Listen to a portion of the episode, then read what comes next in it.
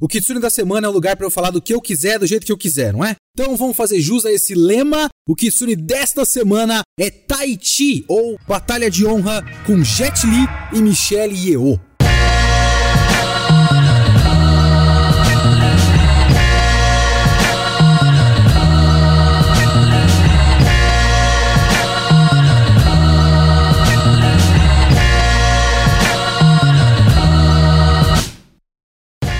Leonardo Kitsune e o Kitsune da Semana é o meu podcast semanal para eu falar do que eu quiser, do jeito que eu quiser. A ideia aqui é que toda semana tem uma review diferente de uma obra diferente, seja cinema, literatura, anime, mangá, séries, desenhos. Se eu vi, eu li, eu quero falar, então é aqui que eu vou falar. Você pode comentar esse podcast em leo.kitsune.geekhere.com.br. Manda o seu e-mail que eu posso ler no episódio seguinte ou comentar no post do site geekhere.com.br. E a gente faz gravações do podcast ao vivo em live toda terça-feira, 5 horas da tarde, em twitch.tv barra.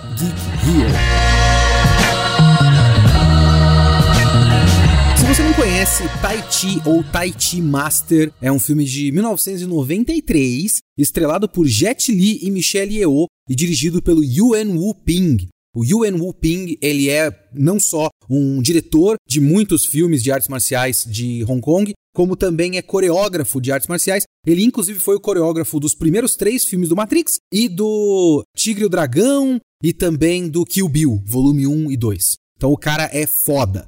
É uma história razoavelmente simples, ela se passa, até onde eu consegui pesquisar, no meio da dinastia Ming, e você tem dois caras que são o Tianbo e o Jumbo, Jumbo é o Jet Li, o Tianbo é o outro cara que eu sinceramente não sei o nome do ator. E eles cresceram juntos num templo Shaolin, de cabecinha raspada e tudo mais. O Jumbo, o Jet Li, ele era um moleque mais. A gente pega eles desde o comecinho da, da vida deles, assim, eles se conhecem crianças. E o Jet Li é um moleque muito mais disciplinado e muito mais corretinho, enquanto o Tianbo é o cara mais ousado, mais metido até e mais ambicioso. E depois de umas confusões do Tianbo, amigo do Jet Li, eles são expulsos do templo Shaolin e vão para a cidade, começam a conhecer o mundo lá fora, digamos assim. E o Tianbo quer muito ser alguma coisa e não só ser um cara humilde. E ele meio que se vende, digamos assim, pro governo opressor da dinastia Ming. Porque existe um governo que abusa da população, cobra impostos demais, agride as pessoas e tudo mais. O Tiembo olha para isso e fala: Não, eu posso ganhar dinheiro, eu posso ser alguma coisa. E ele vai lá e acaba entrando pro exército dos caras, enquanto o Jumbo, o Jet Li, vive uma vida mais humilde e se junta aos rebeldes, e eles acabam se chocando ao longo do filme, acabam estando de lados opostos desse conflito. Por que eu estou falando deste filme? Eu não sei vocês, mas eu cresci, eu e meu irmão, e o meu editor, o Gil. Inclusive, o Gil vai ser muito citado aqui. Eu não tô gravando em live, tô gravando aqui na minha casa, por motivos de logística, mas eu vou ter que falar muito do Gil. Porque o Gil também é um cara que cresceu. Eu, meu irmão Danilo, abraço Danilo, a gente cresceu assistindo filme de Kung Fu na Band. Eu assistia muito. Eu não sei de que lado você estava nesse conflito, que nunca foi exatamente um conflito, mas sempre teve muito filme do Jet Li e muito filme do Jack Chan. Eu acho que eu gostava mais de Jet Li. São jeitos diferentes de fazer filme. Eu amo os dois. Eu adoro filmes do Jack Chan, eu adoro o Jack Chan, mas eu acho que eu gostava mais dos filmes históricos do Jet Li do que dos filmes urbanos e acrobáticos e comédia do Jack Chan. E tem uma galeria de filmes que eu poderia falar aqui no podcast, talvez alguma hora eu fale, tanto os mais velhos e mais, sei lá, padrão, digamos assim, do Fong Sayuk lá, Era Uma Vez na China, A Lenda de um Herói e tudo mais, quanto umas coisas ligeiramente mais recentes, como, por exemplo, Mestre das Armas, que é um filmaço, O Herói, que é um filmaço, ou então até os filmes mais urbanos do Jet Li, que eu gosto também, tipo o Romeu Tem Que Morrer, por exemplo. Eu podia falar de qualquer um deles, mas o Tai Chi é um que o nome sempre fica na minha cabeça e eu sempre confundo. Eu comecei a assistir esse filme no fim de semana porque eu queria saber se era realmente o filme que eu lembrava. E eu acho que eu misturei dois na minha cabeça, eu não sei qual é o segundo. Porque o primeiro é o Tai Chi, que começa no templo Shaolin, e eles estão treinando, quebrando pedra na cabeça, e sentando sem cadeira, só com a força da coxa e tudo mais, lutando um com o outro enquanto eles varrem o templo. Então, isso era uma coisa, e na minha cabeça o final desse filme envolvia o Jet Li chegando num templo com um monte de armas nas costas. Ele tem, tipo, sei lá, 8, 10 lanças nas costas, não fincadas nele, mas que ele vai usar todas essas armas contra o inimigo dele. Esse final desse filme deve ser algum outro que eu não sei qual é. Mas eu adorava todos eles e eles meio que se misturaram na minha cabeça, né? E eu queria falar de algum deles, eu escolhi o Tahiti. Inclusive, o nome do filme já é uma primeira questão. Eu não sei se vocês estavam lá, que vocês que estão me ouvindo aqui, mas tinha uma zona, uma farra com a nomeação desses filmes no Brasil. O Gil até estava comentando comigo no Twitter que era até uma coisa de ego. A Band colocava esse filme na televisão, aí por alguma outra via de licenciamento, o SBT também tinha o mesmo filme, aí o SBT mudava o título do filme no Brasil, ou mudava a versão deles, né, do título, só para colocar pela primeira vez na televisão. Então eu lembro desse filme como Tai Chi. No Twitter me disseram que tem uma versão do título que é Tai Chi, o Mestre Invencível. Quando você buscar esse filme eh, Tai Chi Jet Li no Google, você vai ver que ele tá como Batalha de Honra. Eu nunca vi esse título. Eu não me lembro de este filme ser chamado Batalha de Honra em lugar algum, sinceramente. Mas, confusões de nomenclatura à parte, eu resolvi falar desse filme porque eu tô me aproximando do podcast 100. O podcast 100 vai ser de uma coisa que vai ser meio longa e eu preciso de um pouco mais de tempo de preparar esse negócio, então eu queria uma coisa um pouco mais leve, um pouco menos preciso me aprofundar nesse assunto e enlouquecer e tudo mais. E eu fui para uma coisa que é confortável, uma coisa que eu cresci vendo, uma coisa que eu sempre gostei, um filme que eu só ia rever e reviver essa experiência. E aí eu comecei a pensar numa coisa enquanto eu assisti esse filme, que é eu nunca pensei em pegar esse tipo de filme e avaliar esse tipo de filme criticamente. Eu não sei se vocês entendem esse sentimento, mas, obviamente, tudo que eu vejo hoje são coisas que eu tô me preparando para poder comentar com vocês. Eu já vejo meio que formando tópicos na minha cabeça e tudo mais. E algumas coisas, um Cavaleiros do Zodíaco, um Dragon Ball, por exemplo, são coisas que fizeram parte da minha infância. Só que a gente tá tanto em contato com isso eternamente que a gente fica avaliando e reavaliando e reavaliando e reavaliando. Esses filmes do Jet Li e do Jack Chan, por exemplo, não são filmes que eu fico avaliando e reavaliando, são só filmes que existem na minha memória. Nunca foram filmes que eu avaliei, tipo, é idiota isso, mas não é uma questão de menosprezar esse tipo de filme como se ele fosse menos cinema. É que eles fazem parte de uma categoria na minha cabeça que não é exatamente cinema. É coisas legais que eu via na televisão e eu gostava, sabe? E agora eu tenho, né, como compromisso deste podcast, fazer uma dissecação desse filme e tudo mais. E eu quero que vocês entendam de onde parte essa dissecação, porque por mais que eu coloque defeitos, que eu veja problemas narrativos no filme, nada disso tira o fato de que eu podia pegar esse filme e assistir de novo agora, eu ia gostar de novo. Porque é muito legal ver esses filmes. É muito da hora. Eu, eu amo esses filmes. Mas eu fiquei pensando numa questão enquanto eu assistia, que era por que eu gostava desses filmes. Vendo agora, dando play de novo, especificamente no Taichi, e eu ainda quero alguma hora rever o do Fong Sayuk, o do Wong Fei-hung, que são vários personagens históricos que o Jet Li já fez e que chegaram no Brasil. Esse próprio, esse filme, é de um personagem histórico. Vendo esse filme de novo, ele fica fácil de entender por que, que eu gostava desses filmes, sabe? Porque eles são muito divertidos, eles são muito bem coreografados e eles não param. Enquanto eu via esse filme, eu tava quase me colocando na pele do meu filho de 7 anos, o Augusto, assistindo Power Rangers. Por quê? Eu vejo muito Power Rangers com o Augusto, e o Augusto adora Power Rangers. E ele tem uma coisa específica de Power Rangers para ele. E também de outros desenhos que o Augusto vê hoje, desenhos modernos que são muito frenéticos, sabe? São uns desenhos, pega, sei lá, o, o próprio Gumball, ou Jovens Titãs em Ação, ou sei lá, Capitão Cueca, que o Augusto gosta. E são desenhos que não param. Power Rangers, por exemplo, Augusto fica próximo de ficar entediado quando tá na escolinha, que tem muita escolinha em Power Rangers, né? Mas se transformou em Power Rangers, ele já curte e ele quer logo que chegue no Megazord. Ele quer ação, ele quer coisas acontecendo.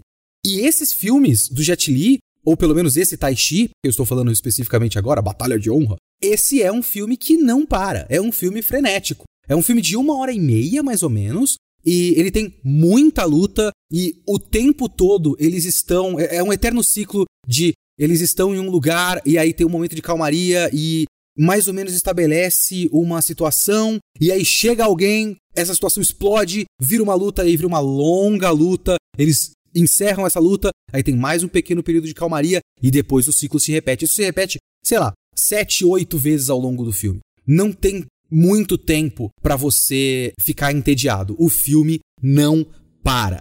E isso também meio que gera, ou se não gera, pelo menos ele, como é que eu posso dizer? Não contradiz, no mínimo, o nosso estereótipo preconceituoso de todo mundo luta kung fu na China. Porque todo mundo luta kung fu nesses filmes. É um bagulho meio assustador e é muito engraçado até, o quanto todo mundo luta Kung Fu nesses filmes. Até uns personagens que você bate a cara neles, eles não estão numa situação que diria que eles lutam Kung Fu.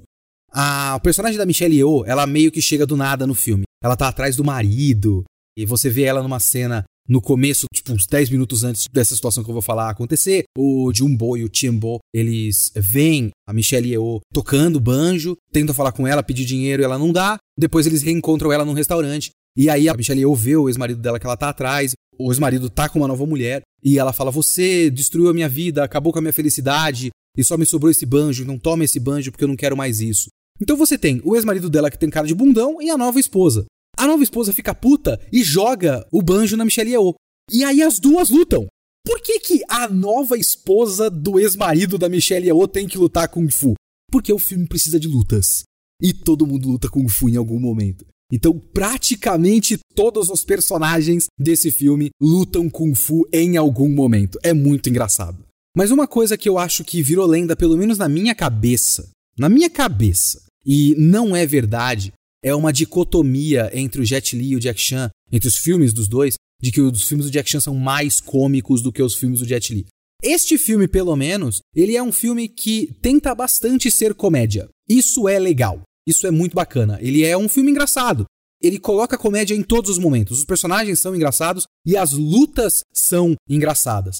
É um tipo de luta cômica diferente, não é pegar todos os objetos e virar uma loucura porque o Jet Li, ele é mais Buster Keaton. Inclusive, Buster Keaton pouca gente conhece popularmente assim, mas o Buster Keaton é tipo um Charlie Chaplin, só que para mim, muito mais legal. Assistam filmes do Buster Keaton, o homem era um gênio. Mas, os filmes do Jack Chan são mais Charlie Chaplin, né? São mais é, gag cômica corporal, se aproveitando do fato de que ele é um exímio lutador de Kung Fu.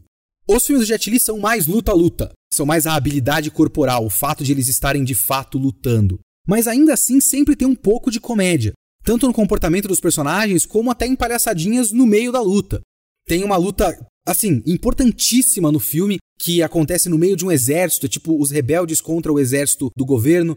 E no meio dessa luta tem um dos rebeldes, né, um velho, que ele se finge de morto. Então ele se joga no chão, pega o sangue de um companheiro, coloca na cara e deita. E aí a luta vai sempre parando e voltando para esse velho. E ele, sei lá, os caras vão lutando e pisando na mão dele, e a, e a, mão dele dói. Ou então, ele tá se fingindo de morto no meio da luta, ele percebe que ele conseguiria bater num cara, então ele levanta, pega uma arma, mata um soldado, e aí deita de novo e volta para se fingir de morto. Então, existe uma, uma brincadeira ali. E que nunca exatamente tá fora de tom, porque esses filmes brincam bastante com o tom. Então não é um negócio que, ah, esse, esse filme tinha que ser mais sério. Não, ele é legal do jeito certo. Porque tudo é físico. A ação é física e o humor é físico. Então não é uma coisa que entra em conflito. Essas coisas estão juntas, essas coisas fazem sentido juntas.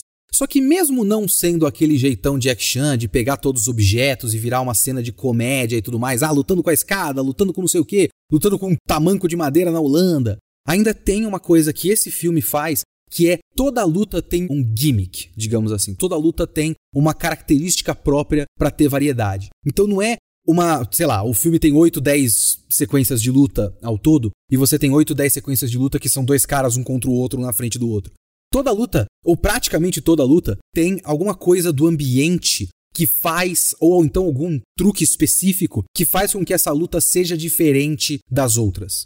Então, uma das primeiras lutas do filme é no Templo Shaolin, quando os dois estão lutando contra todos os monges. Então você tem essa luta de dois caras contra um grupo e a luta vai passando de etapas, assim. Tem a etapa onde os caras estão jogando os bastões contra eles no ar e depois eles pegam esses bastões e contra-atacam.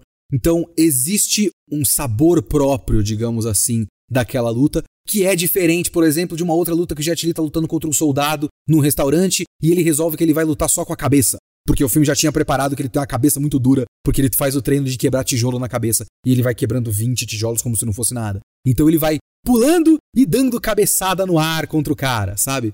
Aí você tem, acho que a penúltima luta é os caras lutando na frente do que seria, né, uma fogueira para queimar uma pessoa que tá crucificada. Então você tem uma torre de, de toras de madeira e eles vão lutando nessa torre.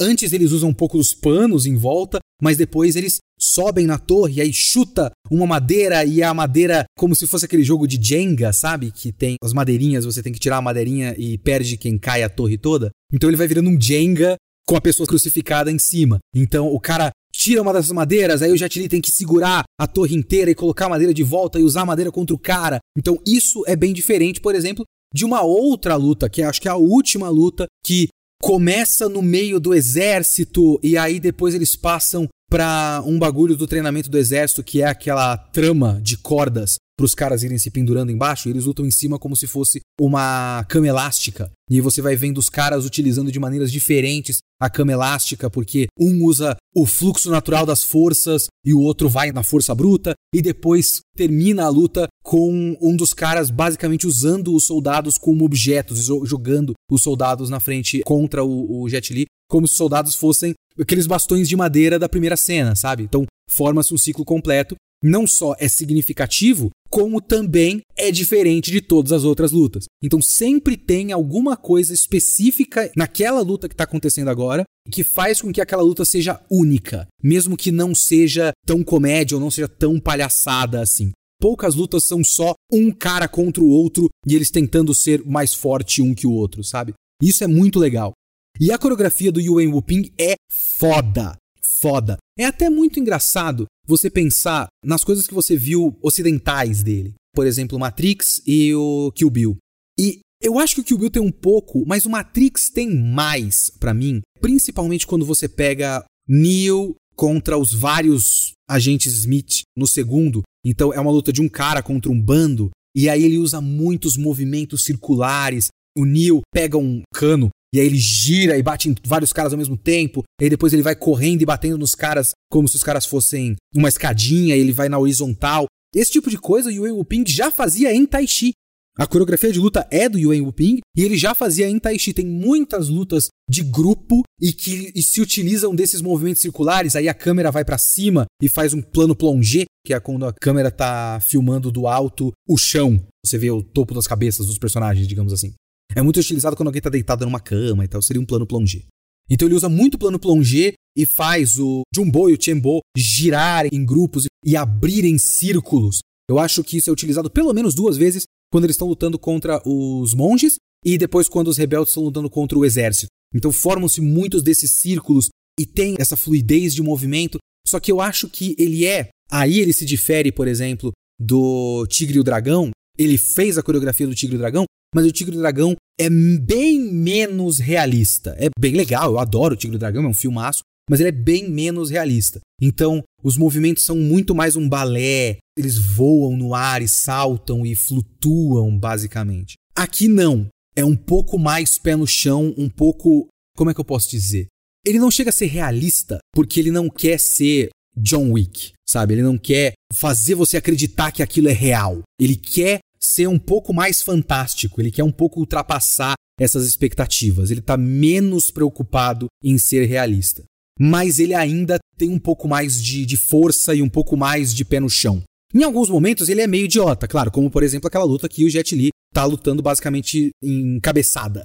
Ou quando o Jet Li se torna realmente o mestre do Tai Chi, aí a coisa fica até um pouco mais fantástica. Tem um vídeo se eu lembrar para vocês, eu vou colocar na descrição. Alguém pegou o Tai Chi e colocou efeitos especiais em pós-produção para ver como ficaria. E fica uma merda. Nossa senhora. Porque não é feito para isso, né? Ele é feito para você acreditar e extrapolar, mas não é feito para ter efeitos especiais. Mas hoje ele seria uma coisa toda feita em efeitos especiais, quando lá é no máximo cordas, cordas que desaparecem na pós-produção, assim mas tem um pouco de exageração do bagulho. E fica muito legal. Como diversão, como coreografia de luta, Tai Chi é tão bom quanto você espera ele, assim. A única crítica que eu teria neste sentido, no sentido da ação, das lutas e tudo mais, é que ele é bem bem family friendly, sabe? Quando talvez ele não devesse ou devesse ser um pouquinho menos family friendly, porque tem muito exército, soldado e espada. E tem bastante morte nesse filme. Só que com tanta morte assim e com tanto governo opressor e tudo mais, apesar de ter um pouquinho de sangue, muito de vez em quando, ele é bem limpinho. Ao ponto de você ver cenas em que aí os caras realmente, sei lá, filmaram ruim. Ficou uma filmagem, uma gravação ruim. A câmera tá muito próxima da espada e você percebe que o cara só esfregou a espada cenográfica no peito do cara. E aí o cara morreu. Deveria ter o corte e o sangue. Não é esse tipo de filme, não é de sangue jorrando, não é Chainsaw Man. Mas deveria ter um pouquinho mais e não tem quase nada. Essa é a minha única crítica. Dá para você fazer um filme desse sem nenhum sangue. Eu não tô falando que todo filme de luta tem que ter sangue. Mas esse especificamente, por conta da temática e por conta do fato de a gente ver um monte de espada matando pessoas, tem muito pouco sangue e deveria ter mais. Se é pra gente falar dos problemas desse filme, esse filme obviamente não é perfeito, né? Não é um clássico do cinema, é só um filme muito legal que a Band passava e eu assistia quando era moleque. O filme tem um monte de problemas. E os principais problemas são realmente na narrativa, no storytelling da coisa. É uma narrativa e um roteiro bem, bem ruinzinhos, assim. Não são completamente estúpidos. Tem muita coisa que ele faz que é decente, assim, de preparação de personagem, de motivação de personagem e tudo mais. Não é um filme completamente sem rumo, ele sabe o que está fazendo. Só que, por mais que eu adore o fato de ele ter apenas uma hora e meia e eu ter assistido rapidinho e, e seguir com a vida, sabe? Esse é um filme que precisava de um pouco mais de tempo para respirar. Precisava de bastante mais tempo para respirar. E por conta de ele ser muito ligeiro e ele ter que fazer muitas coisas, várias coisas ficam pelo caminho. Para começar, esse é um filme extremamente maniqueísta, extremamente bem contra o mal. Talvez isso até seja historicamente preciso. Porque eu fui pesquisar quem são essas pessoas, ou se, em que época que se passava esse filme, e ele se passa mais ou menos na dinastia Ming, porque tem aquele governador, ah, como é que é o nome? Mestre Liu. O Mestre Liu, que é um cara no filme que tem a maquiagem mais branca e o cabelo branco, ele é uma pessoa real da história chinesa. E ele era um dos generais que basicamente controlavam a China. Ele era o líder de um grupo, os Oito Tigres, se eu não me engano, que controlavam de verdade a China em vez do imperador. O imperador, naquela época, pelo que eu li na Wikipedia, minha fonte é a Wikipedia, ok? Aparentemente era um imperador que não tava nem aí para governar, ele só queria viver a vida boa e tudo mais, e beber, e, e mulheres, e não sei o quê. O que também fazia com que ele gastasse dinheiro público com ele mesmo. Ele era um imperador absolutamente corrupto e gastão. Aquele período do império na dinastia Ming era um período de muitos abusos contra a população, principalmente os abusos para pegar os impostos. Então, cobrava-se muito imposto e para sustentar esses hábitos do imperador, e aí você tinha esses generais, como por exemplo o mestre Liu, que eram os caras que, além de serem os cobradores de impostos do imperador, também roubavam muito desse dinheiro para eles. Então, todos os registros históricos que eu achei, que eu não procurei muito, mas enfim, eu não sou especialista em coisa, nada de história da China, basicamente, mas os registros históricos superficiais, pelo menos, dizem que realmente era um governo filho da puta. E um governo que abusava da sua população para roubar dinheiro. Porque a base deste filme é o fato de que o governo é do mal e o exército é do mal. E não tem quase nenhuma nuance aí. É muito engraçado até, porque me dá uma sensação. É, não sei se vocês estão ligados àquela sketch do Monty Python, que é a Inquisição Espanhola. Você não estava esperando a Inquisição Espanhola? E parece muito a cena da Inquisição Espanhola no Monty Python, porque os caras estão de boa e do nada surge o exército. Os caras aparecem e saem batendo em pessoas, assim, é muito engraçado. Mas talvez tenha aí alguma verdade histórica nisso, não vou julgar essa parte. Mas como narrativa, não tem nenhuma nuance. O exército chega, bate em pessoas, cobra dinheiro, e aí os rebeldes são do bem. Tipo, o texto é muito básico, né? O Jumbo e o Chembo, eles olham por uma janela e tem os rebeldes com um monte de ouro num saco, e eles falam: nós roubamos muito ouro, roubamos ouro do exército que tinha roubado esse dinheiro da população cobrando impostos. Agora vamos poder devolver esse dinheiro para a população? Muito bem, vamos lá! Sabe, é muito básico, né? É muito maniqueísta, é muito direto ao ponto. Ele poderia ter mais nuances se ele não quisesse fazer tanta coisa. Só que ele é um filme que quer fazer muita coisa. Muita coisa em muito pouco tempo. O filme cobre basicamente toda a vida dos personagens. Você conhece os caras quando são moleques e termina quando eles estão adultos, mais ou menos uns 20 anos depois. Então cobre um período de 20 anos deles. Então você passa por um arco completo de uma vida completa desses caras. E é muita coisa para cobrir. E os caras têm umas reviravoltas, assim. O personagem do Jet Li, por exemplo, como eu falei, spoiler do filme do Jet Li de 93. Ah. Ele é traído pelo amigo, o ex-amigo, né, o Chembo. Ele entrega os caras pro exército, os rebeldes. E o Jet Li fica maluco. Ele, ele não consegue lidar com o fato do amigo dele ter traído ele. Então você conhece o Jet Li normal, aí eles vão para caminhos opostos, aí eles se veem com o Chembo já no exército, mas ainda amigável. Ele acha que o amigo dele tá ajudando ele de dentro, mas ele traiu o cara. Aí você tem que passar por um período onde o Jumbo, o Jet Li, enlouquece, fica a bublé das ideias, aí ele se recupera. Essa recuperação dele é muito engraçada porque ele começa a ler os negócios sobre o Tai Chi e, ou então sobre o fluxo da natureza e tudo mais. E ele meio que inventa o Tai Chi nessa história. E depois ele fala, ele olha pros personagens, pra Michelle Yeoh e outro velho que eu falei que se finge morto lá, e ele fala: Eu estou bem. Ok, obrigado, Jet Li, por me explicar o seu arco de personagem. então você tem que passar por todo esse arco dele, enquanto paralelamente o Chembo tá passando por todo o arco dele de basicamente completa corrupção. Ele era um cara ambicioso, mas legal, e vira um completo monstro. Um monstro, assim, maniqueísta completo. Ele é um cara que entrega aos amigos, mata a mulher que ele queria pegar, mata o general que colocou ele dentro do exército, treina os soldados de maneira desumana. Então ele é uma transformação completa e que é muito pouco tempo para essa transformação completa acontecer, sabe? Esse arco de treinamento do Jet Li também acontece muito rapidamente, mas isso eu vou falar daqui a pouco. Porque nesse meio de caminho, com tanta coisa para fazer, o elenco desse filme é muito maior do que ele deveria ser. E vários desses personagens você não entende exatamente por que estão ali. Principalmente as duas minas.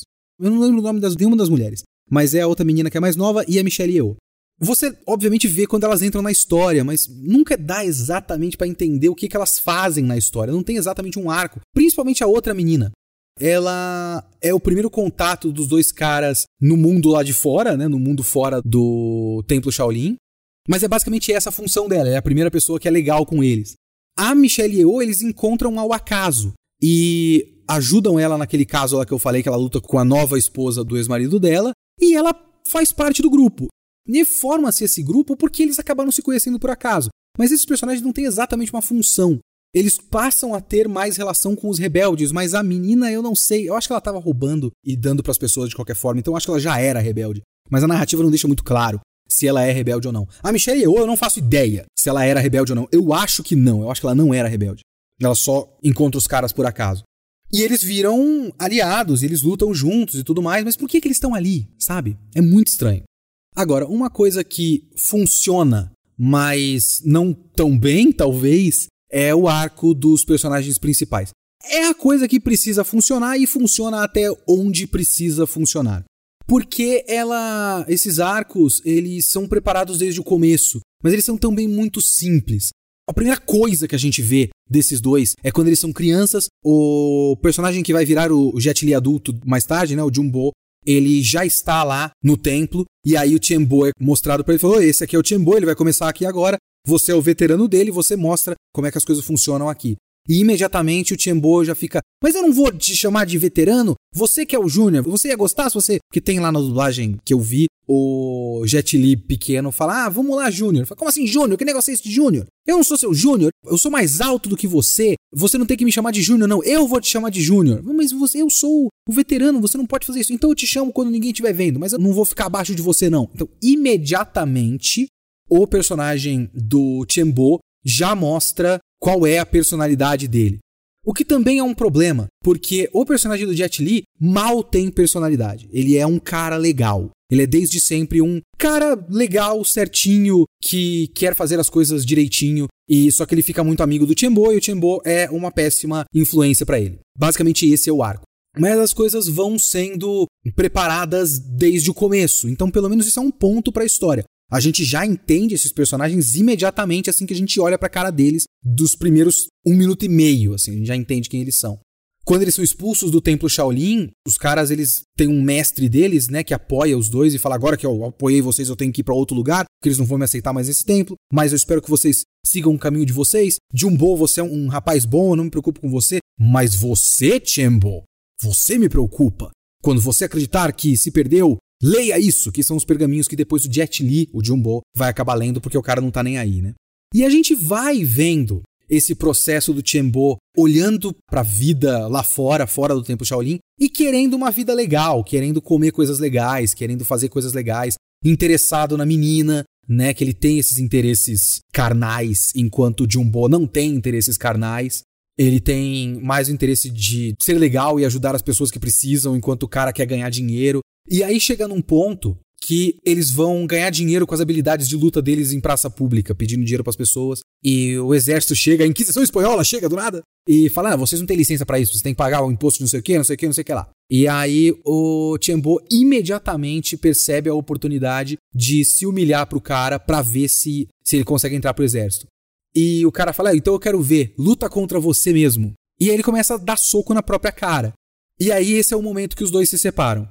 Só que do momento que o Chembo faz isso, que ele se humilha na frente do general lá, do coronel do exército, para ser admitido pelo governo, até o momento que ele trai o Jet Li e os rebeldes, é muito pouco tempo. É, sei lá, 10 minutos de filme. Do momento que você vê que o Tiembo é capaz de qualquer coisa para aí ele fazer qualquer coisa, é muito pouco tempo. Sabe, você mal vê ele como um membro do exército normal e gradativamente se transformando. Claro, eu também não medi exatamente quanto tempo que foi, porque a sensação desse filme é que ele passa muito rápido, muito rápido. Inclusive, ele é para mim frenético até o momento da traição e o Jet Li enlouquecer. Aí ele faz uma pausa. E essa é uma pausa para você ver um momento um pouquinho melhor, assim, é o único momento que o filme para um pouco e você consegue sentir uma transformação dos personagens, porque o Jet Li precisa fazer aquele arco de treinamento dele, da, da recuperação dele, que eu já falei, que ele termina e fala, eu estou bem. E você precisa ver o Tiembo se transformando num tirano. E é um dos momentos com narrativa mais eficientes desse filme. Apesar de mesmo assim a coisa ser muito apressada, ainda é mais eficiente. É até legal, curioso, interessante você perceber que as próprias lutas, a própria maneira como as lutas são dirigidas, admite um pouco mais de pausa para criar um pouco mais de suspense, porque agora não é uma luta qualquer. As duas lutas finais entre o Jumbo e Chembo são lutas importantíssimas. Então, esses são momentos em que o filme para e, sei lá, eles se olham, ou então no meio da luta eles pausam, tem umas tomadas lindíssimas dos dois caras com espada na mão. E aí a câmera passa pelas espadas que já estão completamente quebradas porque eles ficaram batendo espada com espada. Então ele para e faz um suspense, a luta pausa. Então você tem uns momentos de o filme parar um pouco para respirar. E é muito interessante que ele faça isso, porque aquele momento precisa disso.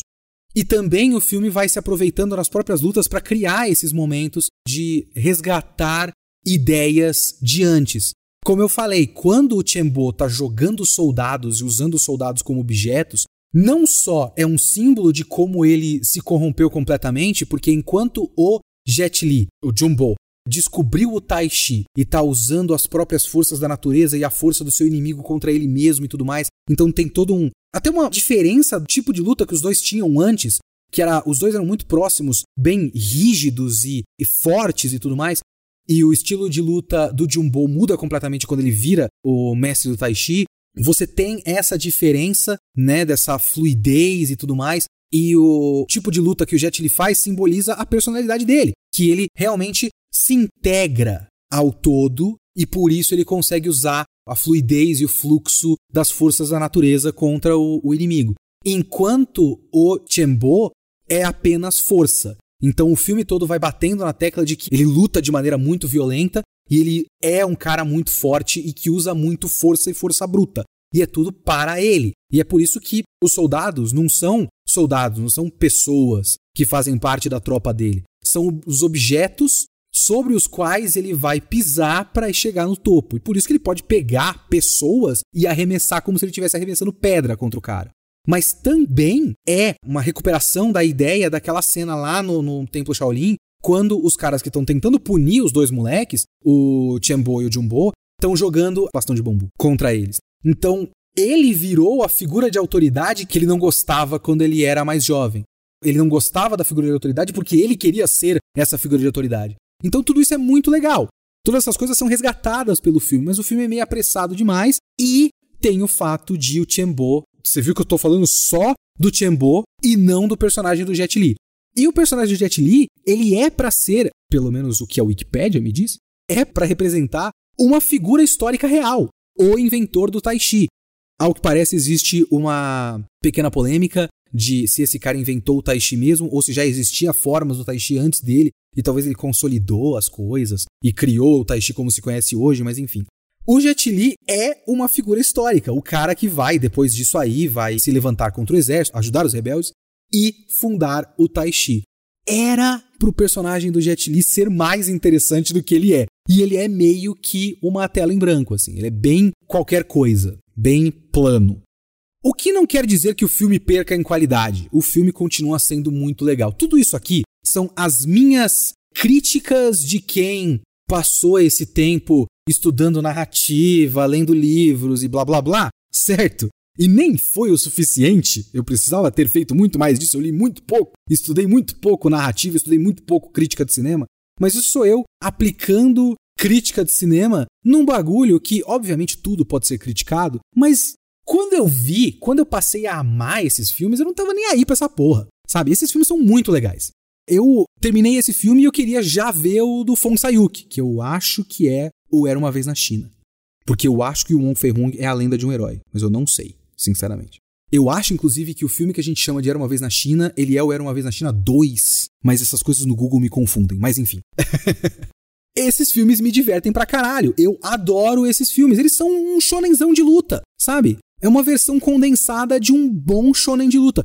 O Jet Li passa por um arco de treinamento onde ele enfrenta os próprios demônios, basicamente, né, dentro da cabeça dele, e entra em harmonia com a natureza e termina fazendo um Rasengan. Quase literalmente, ele pega as folhas e faz uma bola, como se fosse um Hadouken de folhas. Ele faz um Rasengan, cara. É um arco de treinamento de um shonen de luta. É muito legal.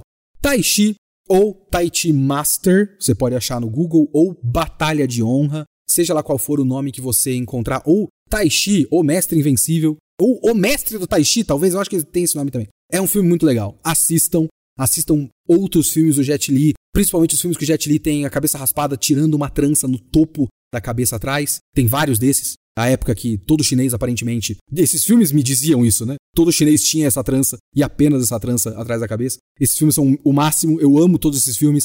E foi muito legal revisitar. E talvez eu volte a falar mais de outros, mas talvez não esses filme comum que você via na Band. Um filme um pouco mais elevado, digamos assim. Um mestre das armas, um herói, alguma coisa do tipo. A gente volta a falar disso. Eu ainda tenho que falar de Police Story, os clássicos do Jack Chan, que são muito legais. E é isso, gente. Eu só precisava de uma coisa um pouquinho mais leve para falar, porque o próximo podcast é uma coisa que eu também já estou acompanhando e o 100 precisa ser especial, mas vai ser uma coisa meio grande. E é isso. Assistam filmes de Kung Fu da Band que não passam mais na Band.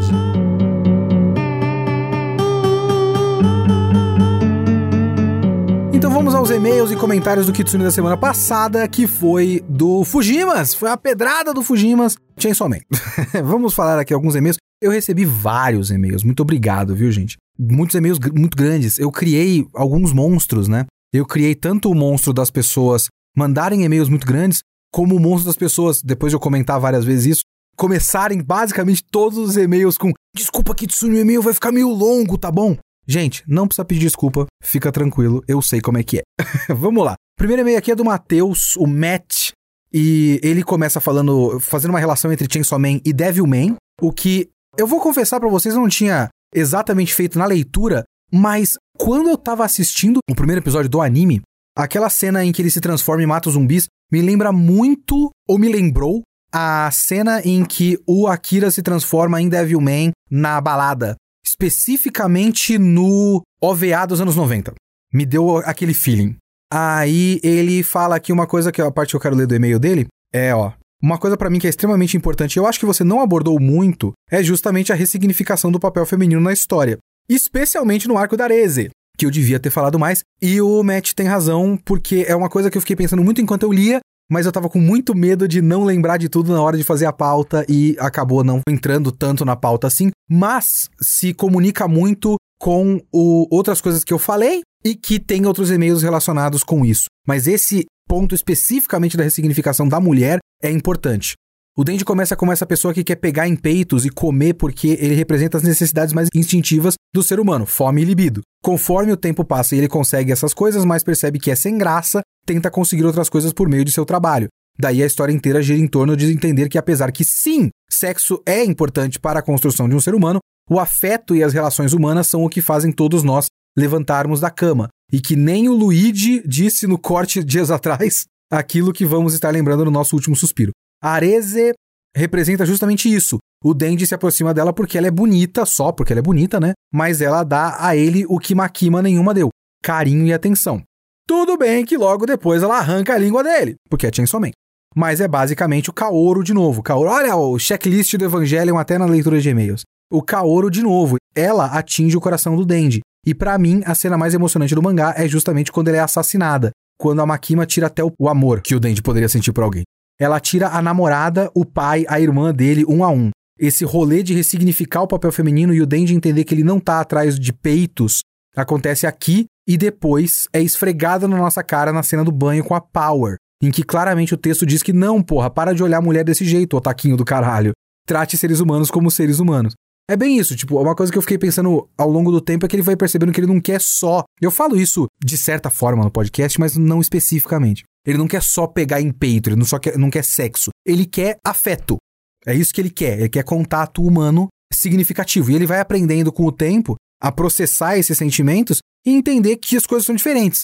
Que não é só dar um beijo na boca que vai ser bom porque ele tá beijando uma mulher. Não é só pegar em peito que vai ser bom porque ele tá pegando no peito de uma mulher tem que significar algo para as duas partes, e ele vai entendendo isso com o tempo. Isso que o Matt falou se relaciona com o e-mail do Rafael Lira e também do Michael Stewart. Eu vou ler o do Rafael Lira, que mandou primeiro aqui, que ele tinha até comentado comigo no Twitter, que não é algo que eu sabia por termo, mas é algo que eu conhecia indiretamente.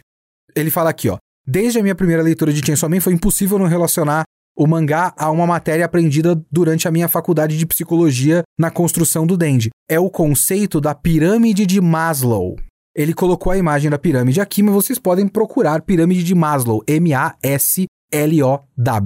E é uma pirâmide que vai da base, sendo fisiologia, passando pelas camadas para cima de segurança, depois amor e relacionamento, depois estima e depois realização pessoal que é uma pirâmide das nossas prioridades, desde as prioridades mais basais até as prioridades mais psicológicas e complexas, digamos assim. Então, a primeira camada da fisiologia são as coisas que a gente precisa para viver, ponto. Respiração, comida, água, sexo, sono, homeostase, excreção. Homeostase, até onde eu pesquisei, é basicamente o seu corpo estar funcionando, o seu organismo estar funcionando em ordem para que você possa viver, né? Você precisa que o seu pulmão funcione bem, que seu coração bata bem, isso é homeostase. Aí para cima, depois que você tem essas coisas básicas cobertas, você tem aqui segurança. Segurança do corpo, do emprego, de recursos, da moralidade, da família, da saúde, da prosperidade. Depois que você tem essas coisas, você vai para outras coisas que você busca. Amizade, família, intimidade sexual, que é diferente de sexo. Aí para cima, a próxima camada tem aqui autoestima, confiança, conquistas, respeito dos outros, respeito aos outros. E, em última instância, a instância de realização pessoal, você tem moralidade, criatividade, espontaneidade, solução de problemas, ausência de preconceito, aceitação dos fatos. Você vê que você precisa de certas coisas cobertas na sua vida, você precisa de coisas muito básicas até coisas mais complexas. E o Lira fala que esse é o caminho do Dendi, e sempre foi a coisa que eu pensei eu só não conhecia especificamente como o termo pirâmide de Maslow, mas eu tinha visto isso muito tempo atrás. Mas você vai percebendo que, tipo, ele começa com eu quero pegar em peito e eu quero comer. E depois ele quer mais do que isso. Aí o e-mail dele segue. A ideia é que o ser humano começa na base e iria subindo conforme o curso de sua vida iria passando. Curiosamente, o Dendi, por conta de sua vida miserável no início do mangá, pensa apenas em como fará para sobreviver, o que o bota na base da pirâmide, onde precisa se preocupar com suas necessidades básicas. Após conseguir o um emprego com a Makima, ele sobe para a segunda camada, o que faz com que ele pense em sua segurança.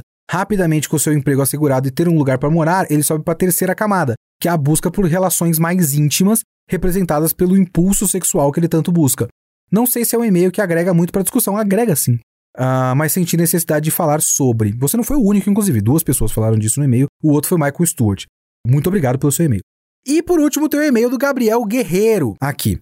Eu passei por uma jornada em Chainsaw Man. É, sigam o Guerreiro. Se eu não me engano, o arroba dele no Twitter é Gage, G-A-G-U-E, Gage, underline, Hero. Porque ele é o Gabriel Guerreiro, então Gage Guerreiro. E ele faz, ele acompanha a Jump e ele faz tipo um pequeno relatóriozinho do capítulo de todos os mangás que saíram na semana na Jump. Ele faz isso diretamente no Twitter. Ele também tem blog, ele participa do Vigilância Sanitária, do podcast Quadro a Quadro, várias coisas que o, que o Guerreiro faz. Ele fala aqui, ó. Ele tava lá quando o Chainsaw Man lançou. É, ao contrário de mim, que leu muito tempo depois, ele leu o capítulo 1 na semana do capítulo 1. Li o capítulo logo que ele saiu, e sem nenhum conhecimento prévio do autor, achei ed demais e ruim. Mas quanto mais os capítulos passavam, mais eu ia percebendo que tinha mais coisa ali do que parecia do começo. E no capítulo que a Makima toma um tiro no trem, eu já estava completamente a bordo. Estou dando esse relato porque me parece que no meio das redes sociais as pessoas se tornaram alérgicas à mudança de opinião. Se eu não gostei de algo, eu não entendi algo na primeira página, então eu vou odiá-lo para sempre com todas as minhas forças.